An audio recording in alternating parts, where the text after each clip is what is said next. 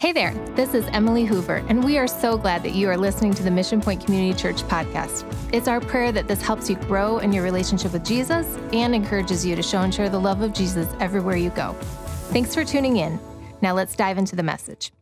We are in uh, the second week of a, a short series that we are calling Reach One. Reach One. And um, we are so stirred by what we believe heaven is inviting us to as a church um, this year. And uh, man, at the end of the day, it's the idea that each one of us who calls Mission Point Community Church would commit to reaching one person with the gospel of Jesus Christ throughout the course of this year, to offer his free forgiveness and his forever friendship. Um, we as a church exist to show and share the love of Jesus Christ, where we live, where we learn, where we work, where we play. I don't know why you attend, why you engage Mission Point Community Church, but that is how we are being graded.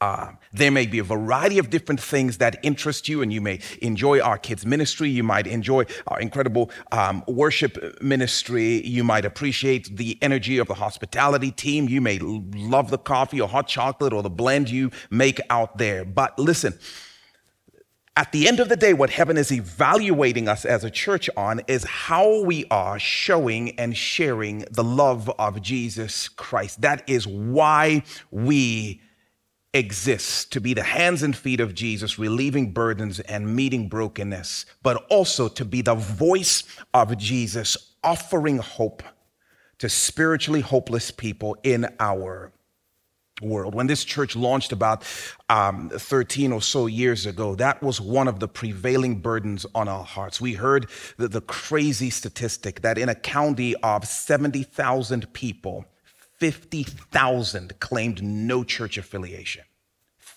50,000. Um, that blew our minds. That's about three and a half times the population of Warsaw, of people who are saying, we don't have any particular connection to the church. And as far as we believed, or as far as we knew, they didn't have any meaningful connection to the person of Jesus Christ. And that felt like an unacceptable reality. And we prayed that God would allow us to be a part of seeing that reality change over a decade later, real talk. Ask anyone in this community, and they will tell you Mission Point Community Church is unbelievable at showing the love of Jesus Christ. Um, stepping into places where brokenness exists to meet hurt, relieving burdens in very practical ways, showing up the way Jesus would show up practically in the different spaces. I mean, that's why you hear us talk about and celebrate supermarket sweep. You hear us talk about clean water in the ground, foster care and adoption. You hear us talk about and step into those spaces, and our reputation precedes us in that regard. But can we be honest? We are not necessarily known for sharing the love of Jesus Christ. We as a church would not say we are great at sharing the message of the gospel of Jesus Christ that brings transformation and brings hope forever and ever and ever. And can we just be honest? If we relieve every burden in this county and if we adopt every child and just plunder the foster care system, but the folks in our county do not know Jesus. When they die, their eternity is doomed. And so for us, we always want to be a church that figures out how to do both. And we know that we want to grow when it comes to what it looks like to share the message, the gospel of Jesus Christ. Uh, this morning, we're going to look at a passage that is written to help convince the church to share Jesus as we lay the foundation for what we're going to continue to build on throughout the course of this year. If you have a copy of the Bible, we are going to be in Second Corinthians chapter 5. Um, we'll start at verse number 11, 2 Corinthians chapter 5. Again, we'll pause, make observations, and make our way through this section of Scripture. Uh, 2 Corinthians chapter 5 verse 11. Since then, this is Paul writing, since then we know what it is to fear the Lord, we try to persuade others. Um, in this uh, chapter of, of scripture, uh, Paul's been reminding the church of the sobering reality that we talked about last week. A very weighty reality that we cannot afford to avoid as a church. Everybody is going to die. And everybody is then going to stand before Jesus as their judge and give an account for their lives. Um, Hebrews chapter 9, verse 27. Here's what it says Just as people are destined to die once, and after that to face judgment. Everyone is going to die, and when they do, Jesus will ultimately make one of two eternal declarations. Jesus will make one of two eternal and irreversible declarations come to heaven or go to hell. Those are the two evaluations and declarations Jesus is going to make. We use that as a colloquialism, a phrase in our culture. Come and enjoy peace and joy in the presence of God forever and ever and ever, or go and suffer in fiery darkness outside of the presence of God forever and ever and ever. There is no in between, there are no do overs on the other side of the grave. And listen, if last week or you hearing me say this right now stirs any degree of discomfort. More than that, if this stirs any degree of fear in you, Paul would say, Good. That is the appropriate response to this reality. The picture of Jesus as judge, sword in hand, fire in eyes, making irreversible, eternal declarations about the lives of people is a terrifying thought.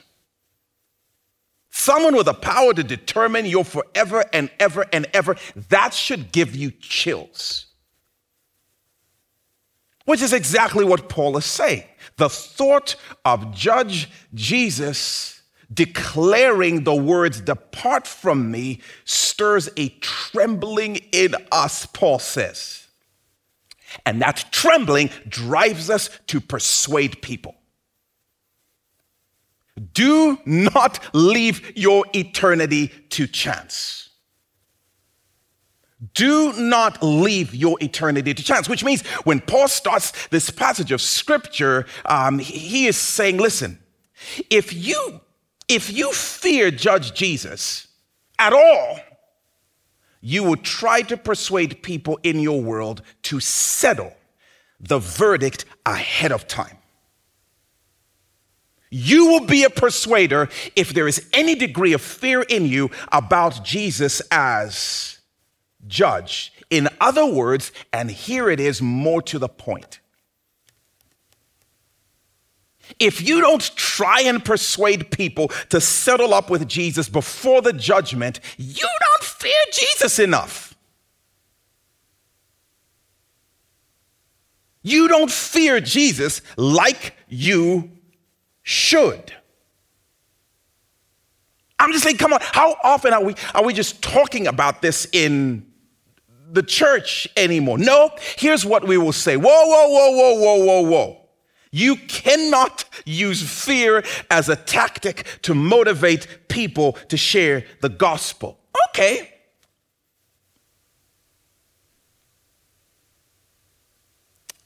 Except fear is not a tactic, it is a biblical motivation. This is exactly what Paul is saying here in Second Corinthians chapter 5. Jesus is Savior, yes but he's also the judge who seals eternal fates. Be very afraid. That's the appropriate response. If that person you go to school with does not have the guilt of their sins removed, there is no, how do you pretty up that reality? Jesus will send them to hell, and that ought to stir some fear in us. I mean, what's the most reasonable response when I look at someone and know one day they will stand before Jesus as judge? And listen to me, if that's not concerning to you about the people in your world, if that doesn't stir some degree of fear in you about Jesus, you've, I don't know, maybe you've heard too many sermons about grace and love and you've forgotten the other side of who Jesus is. And you're not afraid of Jesus enough. If you are not persuading people, Paul would suggest you lack the appropriate fear of Jesus. And the response to that uh, ought not to be defensiveness in us. Right? Because that's how we often, in church, we often come to listen, to argue, and to see if we agree or we don't agree, or if we can correct or not correct. And that's fine, especially as we look at the scriptures. But this is not an invitation to necessarily be defensive. This is an invitation to confess it if it's true. And I have needed to confess this. Jesus, I'm not afraid enough of you. And I'm not afraid enough for them. I live like it'll be fine. No, it won't. I live like, oh, they can take their chances. Why? Jesus is a nice guy. And I've had to confess, I don't think I have the appropriate fear of you, Jesus, as judge in that capacity. And I don't feel like I have fear for the people in my world in light of that reality. I confess that. Give me the appropriate perspective. Give me the appropriate fear what so that I can become a persuader. And for some of us, that's maybe where we need to start. Not to be defensive and not to say, what, but to just say, uh, do I? And by the way, I would invite you to, to think about and to process these things. Do you believe Jesus is going to judge on that day? And if he is, what's the appropriate response? And do you have that response? Paul says, it drives us to persuade people. So, all I'm saying is, I'm realizing that as an individual, one of the reasons I don't live persuading people is because I'm just persuade them from what? But may this be the year. In fact, I cannot help but wonder if that's not why Paul says what he says next. Verse 11, look at the, the full verse. He says, Since then we know what it is to fear the Lord, we try to persuade others. What we are is plain to God, and I hope it is also plain to your conscience. Wow. Uh, another reason that we might not share the hope of Jesus with people is not just because we're not afraid enough, but because we're not authentic enough. Paul is saying people have been going around talking all this mess about us. Um, and then he says, but those of you who've lived with us enough, those of you who know us a little bit better, um, anyone who has spent any amount of time with us will know, um, as obviously as God knows, that all the stuff they're saying is made up. It's not true. You all know who we really are. Whew, that struck me. This is huge. And I'm just asking you can you say that to the people in your world, particularly those who you see on a regular basis? Let me ask the question this way If tomorrow you started to talk about Jesus to the people in your world, would they say, duh? Or would they say, huh? It's a simple question. Duh. Uh-huh. That's what you came to church for. What would they say? Would they say, You're persuading me to trust Jesus? Duh. Knowing what I know about you, that's exactly what I would expect you to do. Duh. So obvious. So obvious. Makes so much sense coming from you. Duh. Or would they say, Huh?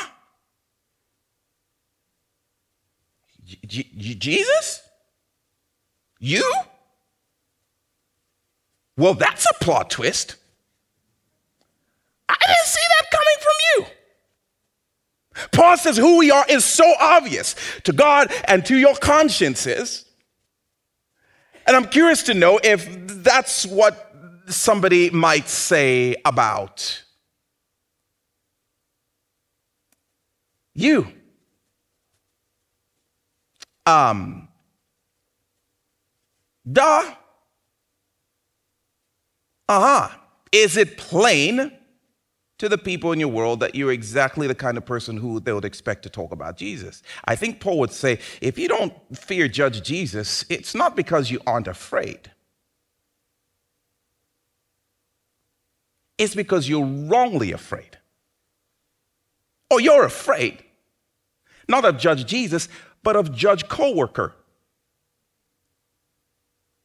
the judgment of people. And so it makes us start to veil our Christianity so much that it's plain to no one. And they would say, huh?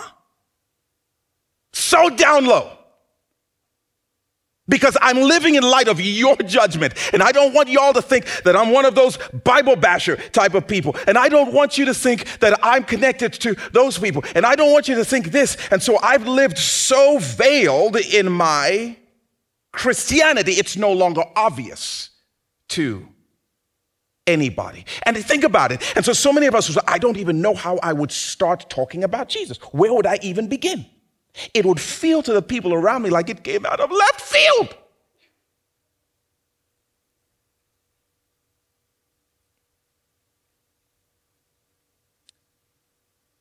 Would the people in your family, your school, your work, your gym be surprised if you started talking about Jesus? And if they would, is it possible that you are more afraid of them than you are of him? And if you are, we will not share the gospel this year. I'm telling y'all right now. If I'm more concerned about the judgment of people than Jesus, I'm not going to talk to anybody because I need you to make a declaration over my life of I am cool and you like me. And the response might be an attempt to defend ourselves, but no, I think the invitation is to confess that. And there are spaces in my life where I'm like, yeah, I think people may be a little surprised. And so, Jesus, I am praying, may my awareness of you stir in me a, a, deeper authenticity. May I live in the light of you more than I live in light of the people in my world. May this be the year where it is obvious to everybody who I am and what am I about, and that I love and follow the person of Jesus Christ. And then, I don't know if you're ready for some theological whiplash. You, you're going to get it anyway. Look down at verse 14. This is what Paul goes on to say. This is, this is in the Bible. He says, For Christ's love compels us because we're convinced that one died for all, and therefore all died. And he, Jesus, died for all, so that those who live should no longer live for themselves, but for him who died for them and was raised again. Um, okay, so this should be the year we live out loud for you, Jesus. But um, what? Though, I mean, I'm reading the Bible in, in real time, and I don't know if you saw what Paul said. He said, What? compels us now at the beginning of verse 14? Um, at least in my Bible, this is what it says. You can check different versions, but I'm reading this. I'm like, is Paul on the sauce? Because, like, make up your mind, man. He just said fear motivates us to persuade people, and now he's saying, and the love of Christ compels us. I'm like, which one is it, Paul? Is it fear or is it love? And anyone who's been around Mission Point long enough knows the answer to that question. It's yes. It's both of those things. It is fear and love. This is so powerful. My fear of Jesus as judge and my faith in his love as savior for people, both of those things will persuade me. In other words, I am not lacking in motivation. Paul is giving us all of the motivation that we could possibly need. What Jesus will do on that day strikes a sense of fear. What Jesus did on that day shows his great love. And both fear and love will drive me to do the exact same thing to persuade people to run to him as Savior. To make sure they know where they stand with Him. Another reason Paul would suggest that we might not share Jesus with people is that we are just not assured enough. We're not assured enough. I don't believe Jesus' love for them enough. I'm not afraid enough, I'm not authentic enough, and I'm not assured enough of his love for them. Paul says, when you're convinced of the depth of Jesus' love for the people in your world, you will be compelled to tell them about it. If you are not telling people about the love of Jesus for them, maybe it's because you're not assured enough.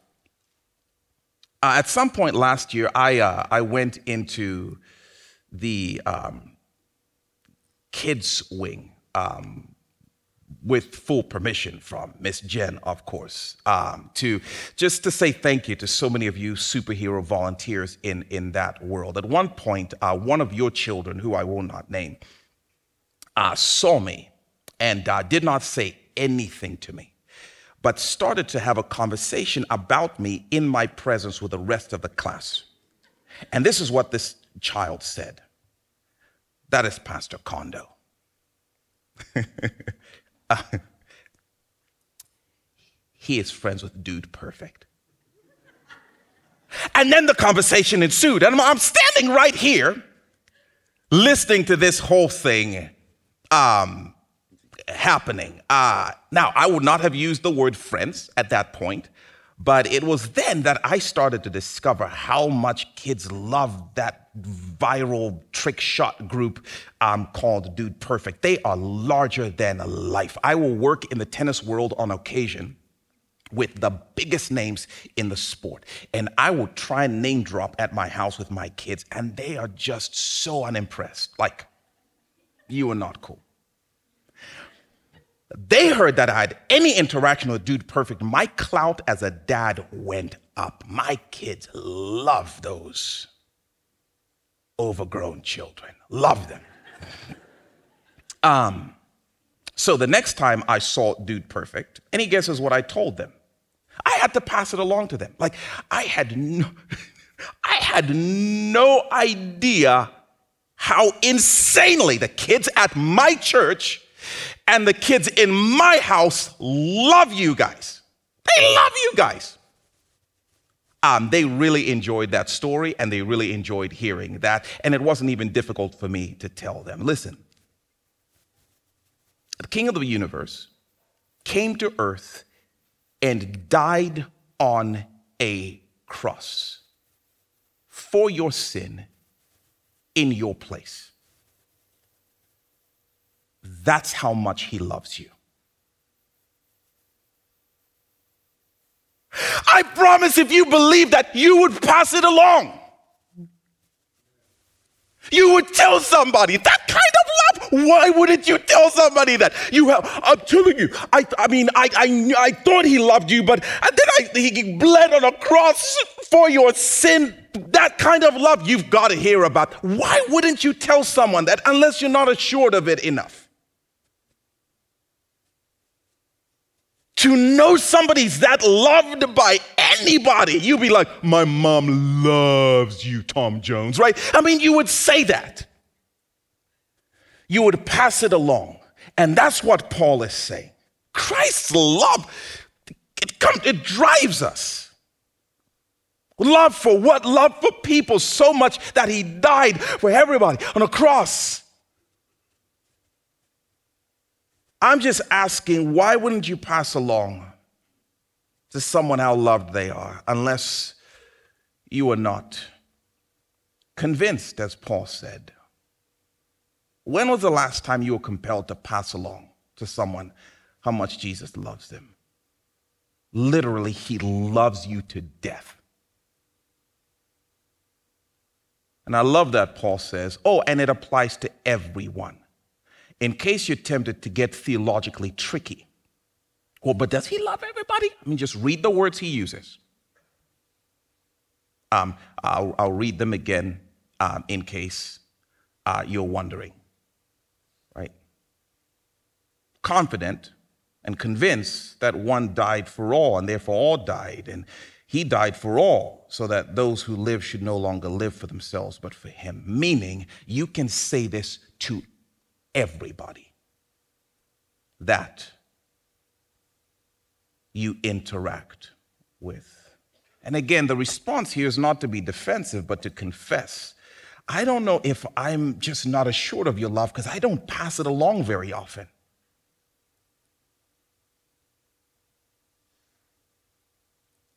I don't know that I'm assured enough of just how much the cross screams Jesus' love. Spirit of God, come and convince me of how much Jesus loves me and how much Jesus loves the people in my world. May this be the year that we as a church become convinced just how much Jesus loves the people that we interact with. May this be the year. And we'll talk about this in a second. And this will also be the year where we'll be reminded about all the people that are out and who don't belong. May this be the year that we as a church are so compelled.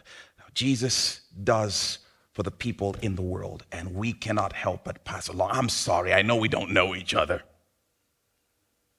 Great latte you made, and the art is on point, but I just want to tell you, Jesus loves you. Oh, you're one of those people. I don't know what that means, but I just had to pass that along. See ya. Do it. You had to know. You may not even fully understand it, but you had to hear it. May this be that year. And with the help of the Holy Spirit, here's what we believe will be increasingly true of us this year. Verse 16, he says, From now on, I love this. We regard no one from a worldly point of view. Though we once regarded Christ in this way, we do so no longer. Um, Man, may this be that year for us, that we will look at people first from an eternal perspective. That we will be done looking at people primarily through a worldly lens. I love what he says. We will regard no one from a worldly point of view. The question we will start to ask about the people in our world is what does heaven say about you? How does heaven look at you? Because that's the perspective with which I want to look at you. And the people in your world, Paul is saying Jesus is going to judge them. Where do they stand with him? Every single person you run into is going to stand before Jesus. Where do they stand with him? Now I'm looking at people from an eternal perspective.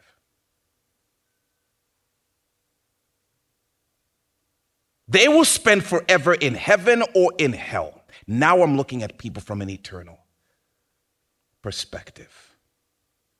Where do they stand with Jesus? I wonder. Now I'm thinking about people from an eternal perspective. Do they know how much Jesus loves them? I wonder. God, now I'm starting to look at people no longer from a worldly perspective, but from an eternal perspective. And listen, the moment we start to look at people from an eternal perspective, it will drive the kinds of things we want to say to them in light of eternity, not in light of the worldly limitations. What they do now with Jesus will determine what Jesus does then with them. That's an eternal perspective. This is so powerful. If we're going to reach the people around us with the gospel, we have to be done looking at people from a worldly perspective. How do you do with that? I struggle, and I'm going to need the help of the church, and I'm going to need the help of the Holy Spirit this year. Because come on, when we look at people, we look at them primarily through the lens of their appearance, what they look like. We even rate each other. And then everything else is driven by how I think you look to me in your appearance. And Paul says, not anymore. Let's not do that. Come on, do you know how high a priority this is in our world? How cute someone is, how spicy, how hot, right? I have no idea if they can spell. I have no idea if they're nursing trauma. I don't know. I just know that I can see us together a lot. And in our culture, how I think about you often depends on how beautiful I think you are. And Paul says that's a, that's a worldly perspective. Or it's people's practices. Are your life's choices even the kind that I agree with and, and believe make this country better? I know the messes and the mistakes that you've I, I heard what you did. And so I'm going to treat you in light of what you did. And I'm going to look at you through the lens of some of the things that you've done. That's a worldly perspective. How much money do you have? Because that's going to drive how I treat you. Because, oh man, I mean, you can maybe open doors for me with your financial ability. We'll say they're rich, they're fine. Um, I mean, I don't have as much money. Would they even listen to me if I shared anything with them? And we are looking at each other from worldly perspectives. We're rating each other, we're ranking each other, and it's going to determine how I engage you. I've seen your posts. I know which side of the political aisle you fall on. And uh, I just cannot see how a decent human being can vote like that. And all of a sudden, my perspective of who you are politically is going to drive how I interact with you and how I view you. That's what Paul means by a worldly perspective or people's proclivities. Can you believe they're into that? So gross. And I completely lose sight of who Jesus is and how much he loves them and what he has done for them because I'm primarily looking at people through a worldly perspective. And we may not realize the ways that I look at people through temporary lenses, through the lenses of their behavior and their finances and how they look determines how I interact with them. In fact, I'm making determinations like, are you safe to share the gospel with? Oh, you're rich. Do you even need the gospel? I don't even, know. you don't seem like somebody who would appreciate hearing that you were loved. And so I'm making decisions based on that. And Paul starts this passage deliberately by saying, fear Jesus and be convinced of the love of Jesus and Stop looking at people through those temporary lenses. Otherwise, you will never be driven to share hope and life with them. And may this be the year where we are just done evaluating each other and camping each other politically and creating distance from each other and saying, you couldn't this and you don't that. And then we will hold out the glorious gospel of Jesus from the people in our world. Or you're a threat for promotion at work. So that's how I see you. I'm sorry. You're a threat. Or you're, you're cuter than I am. And so now you're a threat. And that's how I think about you. And that's going to drive my interaction. Paul says, we no longer, no longer. And again, the response is if, if we see this in ourselves, it's not defensiveness, but to confess, Lord, I look at people very superficially. Give me heaven's eyes. Give me heaven's eyes. Again, this will take the work of the Holy Spirit and it will take us reminding each other in the context of community. Yeah, he's a jerk, but that's not what's most important about him. What does heaven say about Sir Jerkitude over here? Right? And all of a sudden, our perspective rises and it changes the way we interact. Yeah, but is it heaven or hell for this person? Well, but do you know their politics? Are they forgiven or guilty before God? I don't know. But they're a threat to me. Is Jesus their savior or just their judge? Hmm. But you know how much money they have? And we want to pray that the Spirit of God would change our perspective. Um, and here's the bottom line perspective 2 Corinthians 5 17. Therefore, if anyone is in Christ, the new creation has come, the old has gone, the new is here. That's perspective. If they put their faith in Jesus as Savior, they are new and they're headed to heaven. If they don't, they are lost and judgment awaits. New creation or not. Right? Eternal perspective looks at people, and the primary concern is are they new creation or are they headed for destruction? Where do they stand? That's what matters most about everybody in your world is where they stand with the person of Jesus Christ. Do you know the answer to that question for the people you see most regularly? Because listen to me, if you've rated somebody as a six, but you don't know where they stand, something is broken in us, and the Spirit needs to heal us, and we need to start thinking of people in light of the bigger picture. Verse 18. All this is from God who reconciled us to himself through Christ, and then he gave us the ministry of reconciliation. There it is that God was reconciling the world to himself in the person of Jesus, not counting people's sins against them, and he has committed to us the message of reconciliation. There it is. We are therefore Christ's ambassadors, Christ's representatives, Christ's mouthpieces, as though God were making his plea, his appeal through us. And so we appeal to you, we beg you, we implore you on Christ's behalf, be reconciled to God. And may this be the year where the church opens its mouth and speaks God's appeal on Christ's behalf, inviting people be reconciled to God. I don't know if you heard, but Jesus loves you so much. And God right now is in the business of debt cancellation, no strings attached.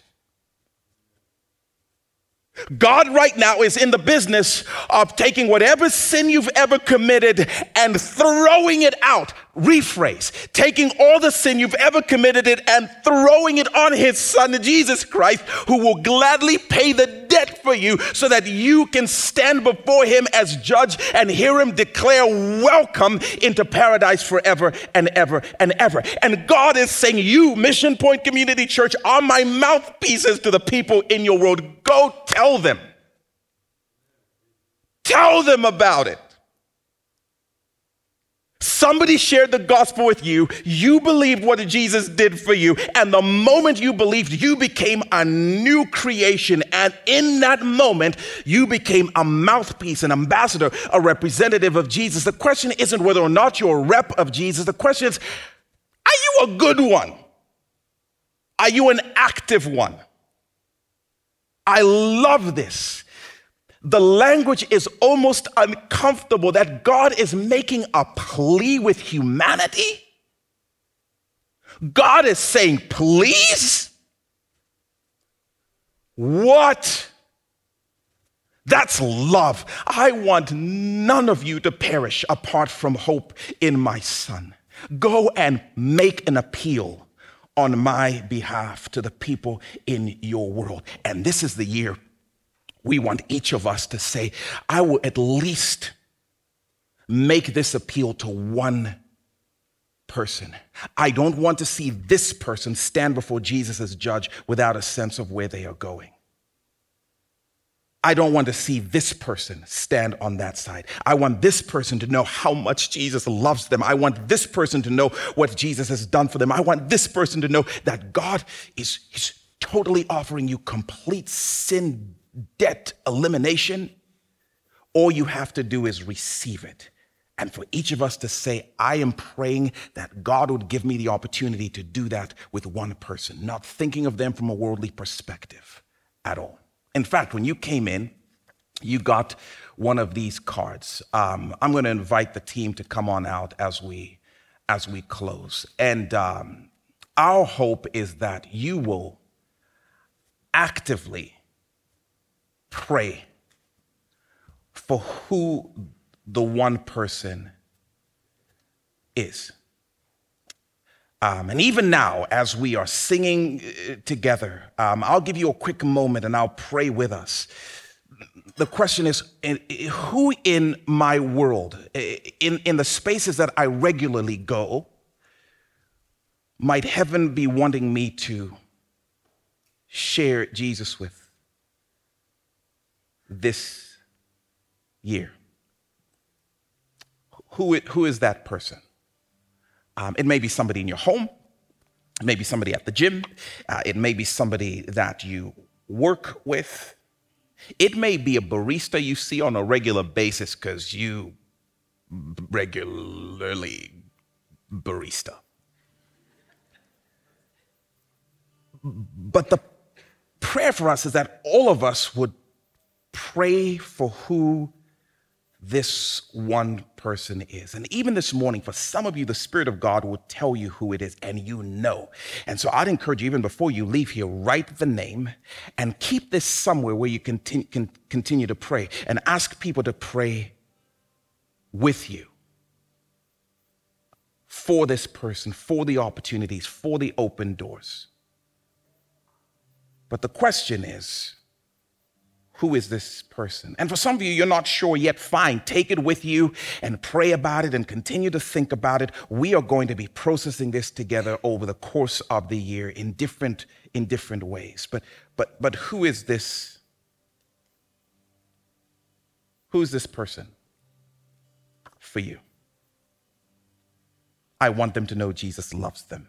I want them to know he is gladly willing to cancel their sin. And then we'll be praying for an opportunity throughout the coming days, maybe even today, for you to share something of the gospel of Jesus with them. And I'm just saying, I cannot imagine if each of us just reached one person, what would start to happen in our county. See, for years and years and years, we've prayed for revival. We've asked God, please come and move.